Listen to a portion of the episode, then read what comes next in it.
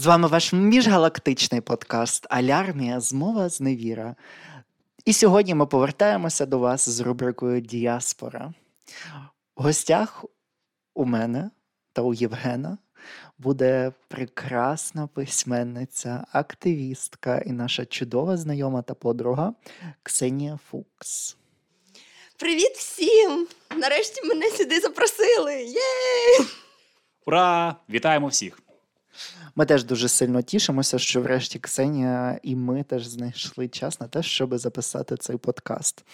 То що ж, ем, почнімо з того, чому письменниця? З чого це все почалося? Розповісти трошечки більше про себе як приклад успіху за кордоном для багатьох наших слухачок та слухачів. Це було так в мене вже на одній презентації, коли в мене запитали, як так сталося, як ви докотилися до того, що ви стали письменницею. Ну, в сенсі, що я дійсно цього не планувала ніколи. Um... Ну ні, ну не докотилася, ну але ж все ж таки дійшла до цього, знайшла цей душевний баланс для того, щоб викладати свої думки на ВПР і ділитися ними з людьми, але щось цьому всьому передувало. Розповіси трошечки більше про себе, будь ласка. Довгий пошук себе. І знайшла я себе, можна сказати, дійсно в літературі. Ну і тепер я нібито не можу без цього жити. Підсадила сама себе на такий наркотик. А починалося все досить е, класично, я б сказала. Я приїхала в Німеччину ем, як е, представниця студентської організації локального комітету з Донецька. Я приїхала в місто Карлсруе. Ем, ми провели приблизно два тижні в Німеччині, і я вирішила для себе, що останній курс я буду вчитися вже в Німеччині, тому що в мене дуже багато чого не влаштовувало в своїй освіті, оскільки я навчалася в Донецькому національному університеті. Хто знає, той в курсі, що освітою там не завжди і не усюди, і на всі, не на всіх факультетах пахло, точніше смерділо. Е, от і тому я дуже хотіла е, отримати адекватну, нормальну європейську освіту, де не треба усім пояснювати, що ти дебіл, і де тобі е, ставлять оцінки за твої здібності, а не за те, де ти там працює твій папа. Приблизно ну, так. слухай, ну розповісти трохи більше. Євген, наприклад, не знає це, бо він все ж таки вже ближче південно-центральна Україна. Тому ну я думаю, що теж з його досвідом навчання теж е, у, на заході України теж е, він не звик до того, що освіта могла би бути трохи іншою. Розповісти, будь ласка, трохи більше про свій донецький досвід. Йой, Інколи я думала, що я переїхала сюди і спалила всі ці мости, а ти тут прям по болячому, по болючому о, ріжеш. Ну, слухай, я е, вдячна своєму донецькому ем, студентству за те, що я мала оцей от незабутній український студентський досвід. Ем, де ми просто кайфували, пили пиво замість пар, ем, насолоджувалися своєю молодістю, і взагалі на той момент, ну, тобто зараз я думаю, що проблем в нас не було. А потім, коли перший другий курс закінчилися, то ми якось почали Ну, в мене було таке відчуття, що це якийсь е, лохотрон трошечки, тому що я не так уявляла собі навчання на факультеті іноземних мов, де тобі палки в колеса ставлять для того, щоб тобі е, ну щоб, щоб студенти самі отримували певний мовний досвід в мовному оточенні, мову яку він вивчає. Ну, типу там мовні практики, а, власне, ще щось як, такого яких нічого не було. мов. Бо це от ну, в мене була англійська і німецька. А можна було щось інше теж обрати? Ну так, був факультет, це був е, факультет е, е, англо романо німецької філології, тобто була англійська, французька і німецька. І, звісно, там можна було на третьому курсі, на четвертому курсі третю мову добирати. Але то таке вже. Навіть і другу мову нормально ніхто не знав. Тобто так насправді, як такої мовної практики і мовного навчання, ти не отримала власне в університеті. Тобто це було Я більше отримала ти. дуже багато навичок, е, і от най, най, найбільше усвідомлення було те, що а, я навчилася е, здобувати собі знання поза простором університету. Знаєш, так як е, в нас під нами був математичний факультет, так вони завжди казали: ми дякуємо нашим професорам за те, що вони нам не. Е, не заважали вчитися не в університеті. Ну, от приблизно так само, тільки я навпаки не завдячую. Ну, я можу порівняти трошечки інший досвід. Власне, у Елену Франка було дуже багато власне того, що нас реально вчили чомусь. І е, я вважаю, що професори аж занадто патерналізували нас, тобто було це забагато цього, от що от, а що ви робите, а як ви робите, а де ваші конспекти, а покажіть свої конспекти. Е, Я хотів би нагадати, серед вас сидить зараз випускник Елену Франка. Це моя офіційна альма-матер. І я можу порівняти, е, мені здалося загалом, що ти е, замість університету отримуєш другу школу. Другу школу, де тебе трахають за енки, чого ти не прийшов тоді. У вас буде енка, ми вам знімемо бали. І люди дорослі, які навчаються, мають ну їх фактично роблять дітьми. Попри те, що в нас здавалося б несерйозний підхід до освіти, бо я розумію приблизно, що має на увазі Ксенія. Водночас, при тому, що німецькі університети мають більше вимоги до отримання спеціальності, але при цьому менше вимоги до студентського життя. Тобто ти можеш приходити взяти один предмет на семестр і фактично так, так і провчатися собі спокійно. Тому, Ксені, наступне питання. Розкажи враження от твоїх перших років. Все, ти вже стала німецькою студенткою. Ти вже е, який ти фах обрала, і як це потім пов'язало тебе із життям, яке ти маєш сьогодні? Я мала можливість або продовжувати навчання на магістратурі. Це була б тоді, звісно, лінгвістика чи щось таке подібне. А я не хотіла мати з цим нічого спільного, тому що це нудно. Мову я вже і так знала.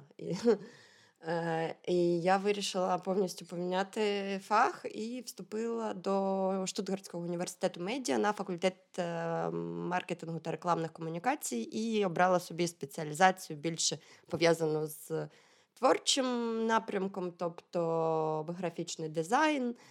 Е, і цим я вирішила, що цим я завжди зможу прикривати свій. Ем, свою сраку, коли література не буде мені ем, занадто багато коштів приносити. Тобто я не була за це впевнена, що творчість мені може принести гроші, а такі якісь скіли, hard skills е, завжди мене нагодують. Ну, але так от серйозно для багатьох слухачок і слухачів. Ем... Графічний дизайн це звучить приблизно так, що ти маєш там, не знаю, перед собою мольберт, і малюєш, дизайниш. Ну, розписуй трошки більше серйозно, тому що ну, от, я теж з, зі стислих наук, натуральних. Для мене це трохи все далеким. Тобто я собі дуже складно уявляю, як як відбувається навчання. Можеш трошечки провести глибше в цей. Що тобі найбільше подобалось в твоєму навчанні? Найбільше подобалось те, що це було дійсно таке практичне навчання, був і практичний семестр. Обов'язково було дуже багато практичних е, різних, ем, це навіть не лекції, а і не воркшопи, типу маленькі практики, наприклад, там друктехнік практики, чи ретро-практик, чи ну, дуже багато було вільного простору і творчих спеціальностей, там фототехніка, чи ем, основи анімації, чи. М- типографія, наприклад, як е, донести певний меседж. Е, е, за допомогою шрифтів. Я ще паралельно навчалася, ну тобто відвідувала академічний живопис і в академії навчалася паралельно в маленькій. Ем, тобто, ну я не знаю, мистецтво завжди було, і така творчість завжди була неподільна від мене. Це загалом е, дуже цікаво, бо е, ти так насправді отримала теж свій фах у різних напрямках, тобто як і електронний, та так, дигітальний вигляд, так і е, так і ну, рученьками, ніженьками. Тому це, це дуже круто. Я можу сказати, що я, мабуть, з тих маленьких, ну не не, не тих частих випадків, коли я дійсно працюю за фахом, точніше сказати, за обома своїми фахами. Зараз, нарешті, за першим більше, ніж за другим. Ну, типу, зараз я набагато більше працюю якраз е, з текстом, е, з писанням. Е, з літера... ну, навіть з перекладами, більше б я б сказала, ніж з графічним дизайном. Я хочу від цього взагалі відійти, тому що мені це не дуже цікаво. Ну, але це дуже важливий скіл. І я думаю, що дуже часто його бачу у твоєму журналі, де ти є шеф-редакторкою і засновницею Гельбляу. І ем, розповіси, будь ласка, чому такий діаспорянський журнал у Німеччині? Е, Як так сталося, що ти, дівчина з України, яка вже отримала свою німецьку освіту, працюєш за спеціальністю, тобі все подобається? Якийсь момент тебе е, відвідала ідея, що от цього мені недостатньо. Я хочу також е, створити журнал саме для українців, для нашої діаспори. Як ти до цього дійшла і що з цього вийшло? Стався 2014 рік. Па-бам! Я втратила дім, втратила голову, розум і Просто моє життя змінилося. І після двох років е, у цієї всієї волонтерської роботи, коли ми там тоннами відправляли гуманітарку броніку і всяку фігню. Ем, ну, Це не фігня, звісно, просто порівняно з дроніками. Сьогодні це мені здавалося тоді. Ну, типу, сьогодні мені здається, що це була фігня. Насправді я скажу так, що потреби нашої армії є найбільш різноманітні наразі, і все важливо від дронів, так і до теплих шкарпеток. Теж важливо. Ну так, ми купували абсолютно все. А потім, коли ці от перші потреби зникли а, і видихнули ми. То якось е, е, вже почало думатися і про культуру, і ми такі сидимо, ми всі медійники, всі такі native digitals. Е, там майже всі моя команда закінчила ще й КПІ на додачу, і ми всі абітурі... Е, випускники Хокшуля для Медіан. І ми такі сидимо, і бляха-муха. В нас тут стільки російської лайна на полицях в кожному аеропорті, усюди, куди зайдеш, і жодного, жодного періодичного видання української мови. Що за херня? І ми, коротше, вирішили, що ну а а, ми а ми це можемо робити, тому що ми навчалися це в університеті, ще й в німецькому університеті. І типу, ми всі такі прекрасні, творчі, пишемо, дизайнимо, ілюструємо. Ну, давайте робити. Ну, давайте робити. Ми зібралися з друзями е, і почали це робити. І робимо вже шостий рік. Ну, я можу тільки тут додати, що видання періодичні, особливо діаспорянські, і ті, котрі виходять обидвома мовами, мовами мовою е, країни, у котрій це видається, і нативною, це вже ж дуже круто, тому що це теж потім для історії залишається. бо Е, були такі приклади, як там Гідроїц, котрий випускав свою культуру польською, і теж були французькі видання, е, були українські журнали е, періодичні, коли в засланні теж публікували, або під під окупацією Румунії виходили, хоча це було заборонено, і в Сполучених Штатах Америки. Мені здається, воно так називалося періодичне видання діаспорянське. Е, якось так, і воно теж видавалося якось до 2001-го чи до 2002 року, доки не перенесли е, до Києва. Тому це дуже круто. Я тобі дуже вдячний, що ти загалом робиш таку е, важливу працю. І пам'ятайте, що Гельбляу виходить чотири рази е, на рік. Це квартальник, але є також спеціальні видання, і це дуже круто. Можна дізнатися про те, які є українські ініціативи у Німеччині, теж часами у Австрії і у Швейцарії, але все ж таки акцент є на Німеччині. Прошу про це пам'ятати. Виходить завжди двома мовами, тому ви можете завжди попросити бібліотеку, котра є біля вас, замовити чудові журнали Гельбляу до вашої найближчої бібліотеки, для того, щоб ваша родина, ваші діти могли завжди туди прийти, але також це можна показати і замовити як подарунок вашим німецькомовним друзям. Тому теж зайдіть обов'язково на сторіночку Гельбляу і замовте за донат е, собі кілька е, видань.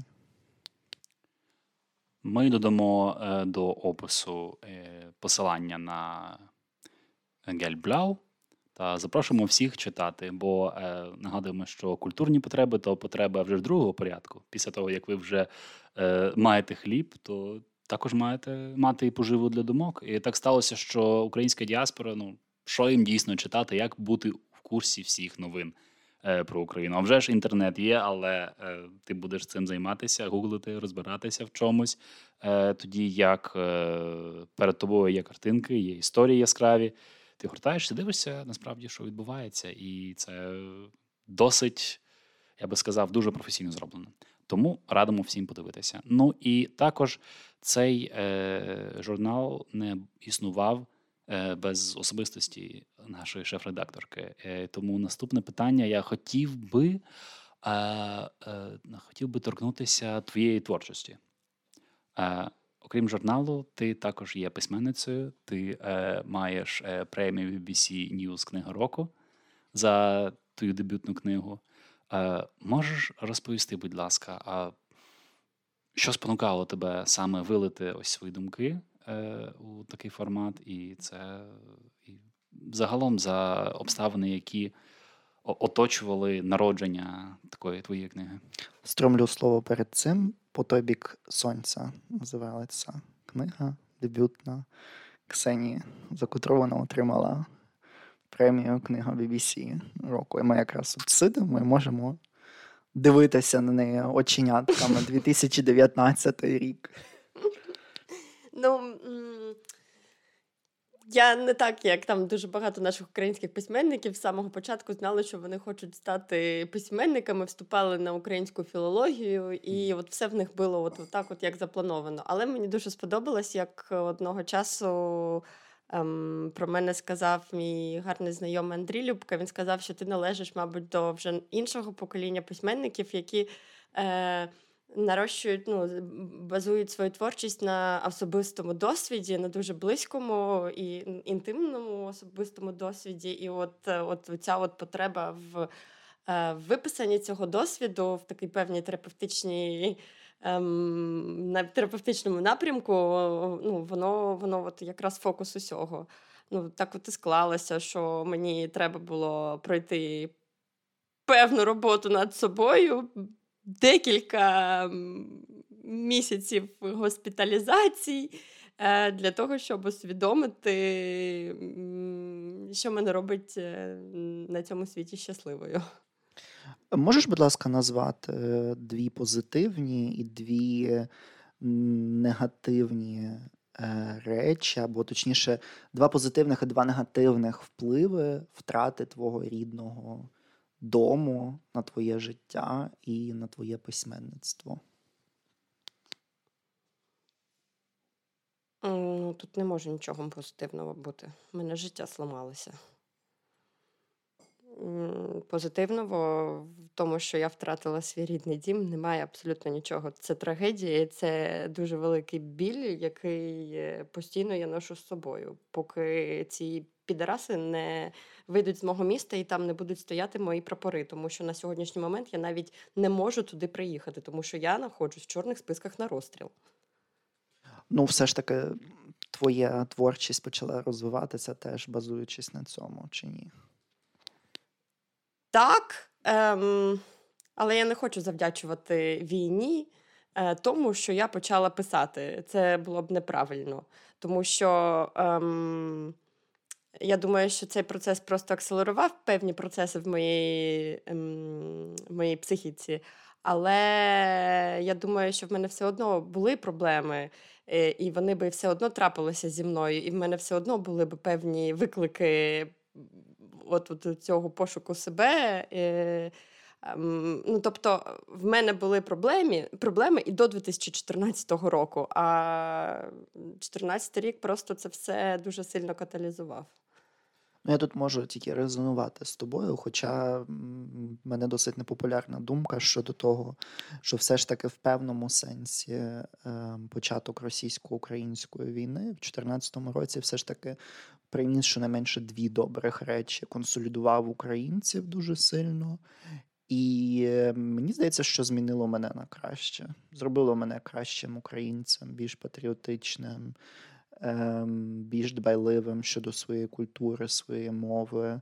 Тому е, я тут в жодному разі не нав'язую свої думки, просто тому власне хотів дізнатися, бо кожен по-своєму переживає, і е, цей момент для мене був теж важливим, як така терапія відразу в Spotify. Ну, ну блін, навіть не можна порівнювати. Це абсолютно дві різні особистості, абсолютно два, дві різні е, два, різних життя до і після. І так, мова тут теж має значення. Звісно, я можу сказати, що тільки завдяки війні я е, з абсолютно російськомовного оточення і російськомовного середовища і міста стала радикально україномовною, і взагалі, ну, типу, багато людей з мого близького оточення знають на, на, наскільки глибока і, і, і жорстока може бути моя радикалізація. Але ем, я хочу вірити, що це би так сталося. Е, і, ну, Завжди ж є от в голові е, а от, а що було б, якби, якби, якби. Важко дуже думати, що сталося гарного, коли в тебе є реальні втрати, втрати людей. Розумієш? Ну так, мова це прекрасно, національна свідомість це прекрасно. Так, я стала там свідомою українкою і роблю зараз Але багато стала чого. такою відомою письменницею. Але болі дуже багато, розумієш? Дуже багато. Я розумію, я кожного ранку, коли встаю, я завжди боюся подивитися на телефон, тому що я думаю, що я можу прочитати, що ще хтось зі знайомих чи друзів загинув. Власне, якби в тій більш ем, в'ялій фазі е, в мене не було таких втрат серед знайомих друзів більше тільки на Майдані. Але, власне, вже протягом повномасштабного вторгнення дуже багато. У мене навіть песик загинув через те, що серце не витримало від цих звуків, коли е, бомби падали, е, то вона просто померла. А я вже мовчу про тих друзів і знайомих, кого розстріляли десь, і вони там місяцями лежали, їх знайшли тільки після звільнення територій. Тому а вже ж ми цього ніколи не змінимо. І, е, Але це важливо проговорити теж в подкасті, щоб люди чули, що ми всі люди, і ми теж це переживаємо, і живучи навіть за кордоном як діаспора, тому що це власне епізод діаспори. Що ми це переживаємо, можливо, часами навіть ще більше, ніж коли хтось знаходиться в Україні. Не часами, а стовідсотково. Ем, я навіть мала, от коли була в останній раз в Україні, в крайній раз в Україні, е, я спілкувалася зі своїм дуже давнім знайомим Володимиром Коростієм. Він е, професор якраз Харківської психіатричної лікарні, і він е, повністю підтримав мою тезу, що людям, які будуть не в Україні, а за за кордоном їм будуть набагато їм буде набагато важче морально все це е, е, сприймати, тому що ти не знаходишся в моменті, як зараз модно казати. Ти не бачиш своїх людей, ти не можеш доторкнутися. В тебе все одно є от цей от маленький, е, ну типу, це не live. Та ти, ти не можеш побачити наживо, що коїться. Так, звісно, інтернет, але. Ем, Коли ти там, ти абсолютно по-іншому все це сприймаєш. Я, от коли була в Україні, я це ну, мені стало легше, чесно. Мені було тут так боляче і так погано. І кожного разу я це знаю з 2014 року, тому що я їздила і в АТО, і ну, типу, і в окуп... підконтрольну територію, і не підконтрольну територію. Коли я їздила в Україну на підконтрольну територію, мені завжди легшало. Коли мені було якось погано, тут все, я завжди їхала в Україну і мене відпускали. І так само і тут е, ну, 2022 рік настав для мене виключенням. І я зараз в мене таке життя, що я просто ну, від поїздки до поїздки. Я чекаю наступної поїздки в Україну. Ну, я так е, розмовляв останньо якось, мені здається, тиждень тому зі своїми рідними, і вони мені там все, ну там бомба вгатила, а там сусіда розвалило на кавалки. Ну, але я там протягом цього всього пішла, пішов, купив там хлібу, там ще 5 кілограмів борошна. Ну, бо знаєш там цей. Ну і взагалі я тут йшов, йшла. Ну, мене теж могло б теж прибити тут. Ну, але що, ми всі, типу, під Богом ходимо. Ну, таке, всяке буває. І я таки думаю. Капець, я тут просто сиджу, мене на телефоні вискокує, що там повітряна тривога, там щось цей. Яка повітряна тривога? Там життя просто йде, люди м, знають, що треба там бігають за дронами, намагаються їх збити і так далі. Я не пам'ятаю, хто це ем, запостив, але мені здається, чи хтось з військових, чи може не це в Твіттері це е, пройшло, що в 2000, е, типу, на початку 2022-го чи там 17 грудня е, казали, будь ласка, е, не панікуйте, а вже 10 жовтня 2022-го казали наші там поліції, цей, будь ласка, не намагайтеся збити іранські дрони камікадзе. дрони. Я просто собі уявляю реально такого вуйка, котрий біжить там десь з нарізом, такий, такий курва, мать зараз зіб'ю вже вже трошка дійшло. Тутка. Ну тому, ем, але все одно це якби і смішно, і це крізь сльози все, бо е, цей страх за всіх рідних, близьких він ну, залишається в нас всіх. І це теж відчутно у твоїй останній книзі, там, де ти багато приділяєш часу, власне, теж війні. І це 12 годин чоловіка. Чи... Саме так. От, будь ласка, якщо перша книга була більш, я б сказав, більш повільна, там були теж сезони, так вони були дуже насичені. Друга ти маєш на увазі? Е, друга книга, так перепрошую, 12 сезонів жінка, але мається на увазі перша частина якби цього. Угу. Та-та. Е, так, якби ну, тут дві частини якби вийшли, так, двологія. Хоча сподіваюся, що скоро буде трилогія. Ні, не буде ніякої трилогії, все. Не буде ніяких 12 полішок дитини, там 12 е, калюш песика, такого нічого не буде. Ну, все, чому? Жінки, чоловіки, крапка. А, а, все, а коли все, ну як, а 12 паляниць? Я не люблю всі ці комерційні штуки. Це ні, була ні, ні, ну, зачекай, чому їх Ти... дві, і я від ідеї не відступаюся. Ну, добре, добре, але все ж ми маємо першу книгу по той бік сонця. Потім ми маємо 12 сезонів жінки. Е, Тепер ми перескокуємо 12 сезонів жінки, до котрої ми повернемося трохи пізніше, але все ж таки 12 годин чоловіка. Це дуже інтенсивна книга. Вона взагалі можна вже бо покладинку, коли дивишся і взагалі тримаєш цю книгу в руках, типу вона вже інтенсивна. Ти можеш подивитися на ілюстрації і так далі. Ти розумієш що буде щось цікаве. Плюс ти бачиш години, тобто ти розумієш, що це дуже швидко буде. Тобто такий ривок. І ця книга вона публікувалася власне у час, коли вже почалося повномасштабне вторгнення. Так, так, книга створена в умовах війни. Так, е, тобто ілюстраторка сиділа під бомбами, читала глави, до кожної з них е, малювала. Тобто тут ще й бомбардування всі. Ну, тобто, книга взагалі пережила багато що, але власне повернемося в От що би ти могла винести з цієї книги, щоб зацікавило багатьох, аби відрефлексувати війну? Ем, я це зазначала також і в передмові, і я це усвідомила от усі ці роки, скільки в нас війна тримає, триває. І, і так, мабуть, це я би хотіла донести, що війна. Не бачить відтінків. Війна це чорно-біле мислення. На війні абсолютно все не так, як тут. Е, з війни на гражданку повертатися дуже важко, тому що ти залишаєшся, твоя свідомість залишається там. А а реальне життя це абсолютно по-іншому. І так само люди сприймають е, чоловіків. Е, ну, Ця книжка виключно про чоловіків я над ними знущалася в жіночій версії, то тепер е, я їх захищаю, так би мовити. Um, і ва... нас інколи люди не розрізняють, що е, герої можуть також бути мудаками. А якісь е, айтішники, які не обов'язково мати е, кулемет, е, можуть бути також героями. Е, ну, типу, в цьому в цьому різкому і загостреному суспільстві треба все ж таки бачити трошечки відтінків. І чоловіки, ну, вони ж такі ж самі люди, і і всі ці міфи, які е, набудовувалися е, цим от. Е, я не знаю, скільки роками патріархату, воно ж все відклалося. Ну, Я я проти всіх цих нав'язаних е, ролей, про те, що чоловіки не плачуть, е, що вони там.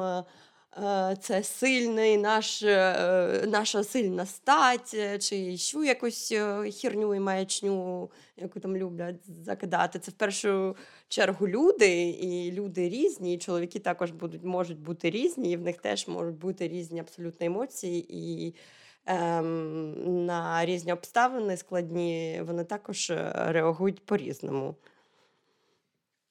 Тобто, ти, ти можна сказати, могла би себе так окреслити, як та, що бореться з мітами. Тим паче гендерними мітами. Ну так, так. Я, мені подобається розказувати і поясняти людям, що таке сучасний фемінізм, тому що майже всі, ну, типу, дуже багато людей досі, особливо в Україні, тут то ще більш-менш ок. А в нас там, дупля не відбивають, що таке фемінізм, ти там кажеш, і це починається, а ти там ненавидиш того. Та ну блін, це ж абсолютно не про на- ненависть, це ж якраз навпаки про любов, про гуманізм, про те, що якщо ти хочеш е, працювати нянею, а ти два метри ростий чоловік кремезний і виглядаєш як вікінг. Іди і працюй нянею тільки тому, що це, це твоє покликання, і, і тобі це подобається.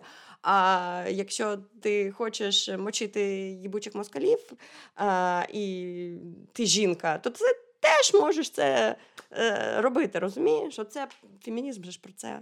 Ну от я намагалася про це Why говорити. not? Ем, Це все точно. Тобто можна буде очікувати теж на якусь, може, казку Вернедубиця, Коти Горошиня е, і так далі від тебе. Е, жіночі версії казок, які будуть розширювати наше сприйняття про е, ролі жінок, чоловіків. Так. Жіноча версія казки або історії якоїсь, яка була дуже давно е, імплементована в колективне свідоме українців. Ні, в нас, мені здається, і так є прекрасні вже приклади, описані там в легендах, міфах, міф, міфах е, про, про сильних е, жінок. І зараз додаються нові історії, між іншим. Так, це вже ж дуже важливо, але буде можливо приклади. бо Це теж важливо говорити завжди з прикладами. Які приклади казок? Ну, грецька я росла на грецькій міфології. В мене це замість Біблії була на моєму, е, на моєму е, ночному столику, тому що в мене я з грецької родини, в мене я по мамі з понтійських греків, е, і ем, це от як, як мені три роки три рочки виповнилося, я навчилася читати, то міфи Грець, древньої Греції наїзусть знала, мені здається. Тому що в нас всі випуски цих книжок були вдома. Е, та, бо... А з української літератури або ну, от, українських от, мітів? От тут, от тут от якраз е, я не росла, я, от, я не росла на українських казках. Е, Я ну, от, да, мала оцей от вплив е, е, дідуся, який був пантійським греком, а бабуся, вона, ну, типу, коротше, я замість кажу, читала, я зараз не вихваляюся, але я читала енциклопедії. Я реально в своєму дитинстві не читала казки. Ну, взагалі. Я потім там читала братів Грим там, чи якісь сучасні книжки, а я, але я вже була більш дорослому. Ем, Році, коли я писала ем, бакалаврську роботу для Донецького універа, і я там якраз вивчала казки, е, народні казки а, Англії і Німеччини, порівнювала їх і там ономастику вивчала все таке. Ем, а на українських казках, ну, це не моя історія. Я не росла на українських казках. Я, ну, це погано чи не погано, але це так. А тоді е, скажи, мабуть, історії, жіночі історії, які тебе надихають наразі і дуже довго надихали. Найкраще теж з твоєї книги. Ні, ну якщо ми будемо говорити про міфах, про міфи і легенди, мені дуже імпонує е, образ Амазонок і все, що вони робили з чоловіками, так інколи прекрасно візуалізується. Це мені, звісно, це утопічно трошечки, але м, та, круті дівки були. Краще так, ніж ніяк, правда? Ну, Що ж, е, я гадаю, що на цьому наш випуск завершується. Ксенія, дякую тобі, що завітала до нас. радимо підписуватись на наш подкаст. Е, У описі також ми залишили лінк на журнал Гельблау. Зробіть собі передзамовлення, якщо хочете. А ми дуже радимо вам це зробити. Підписуйтесь на всі наші платформи, зокрема на Spotify, Deezer, Подкастер, Google Podcast та RSS. І очікуйте на епізоди, де ми поговоримо про багато інших аспектів життя української діаспори за кордоном та за український культурний простір. Слава Україні! Героям слава, друзі та подруги до наступних етерів!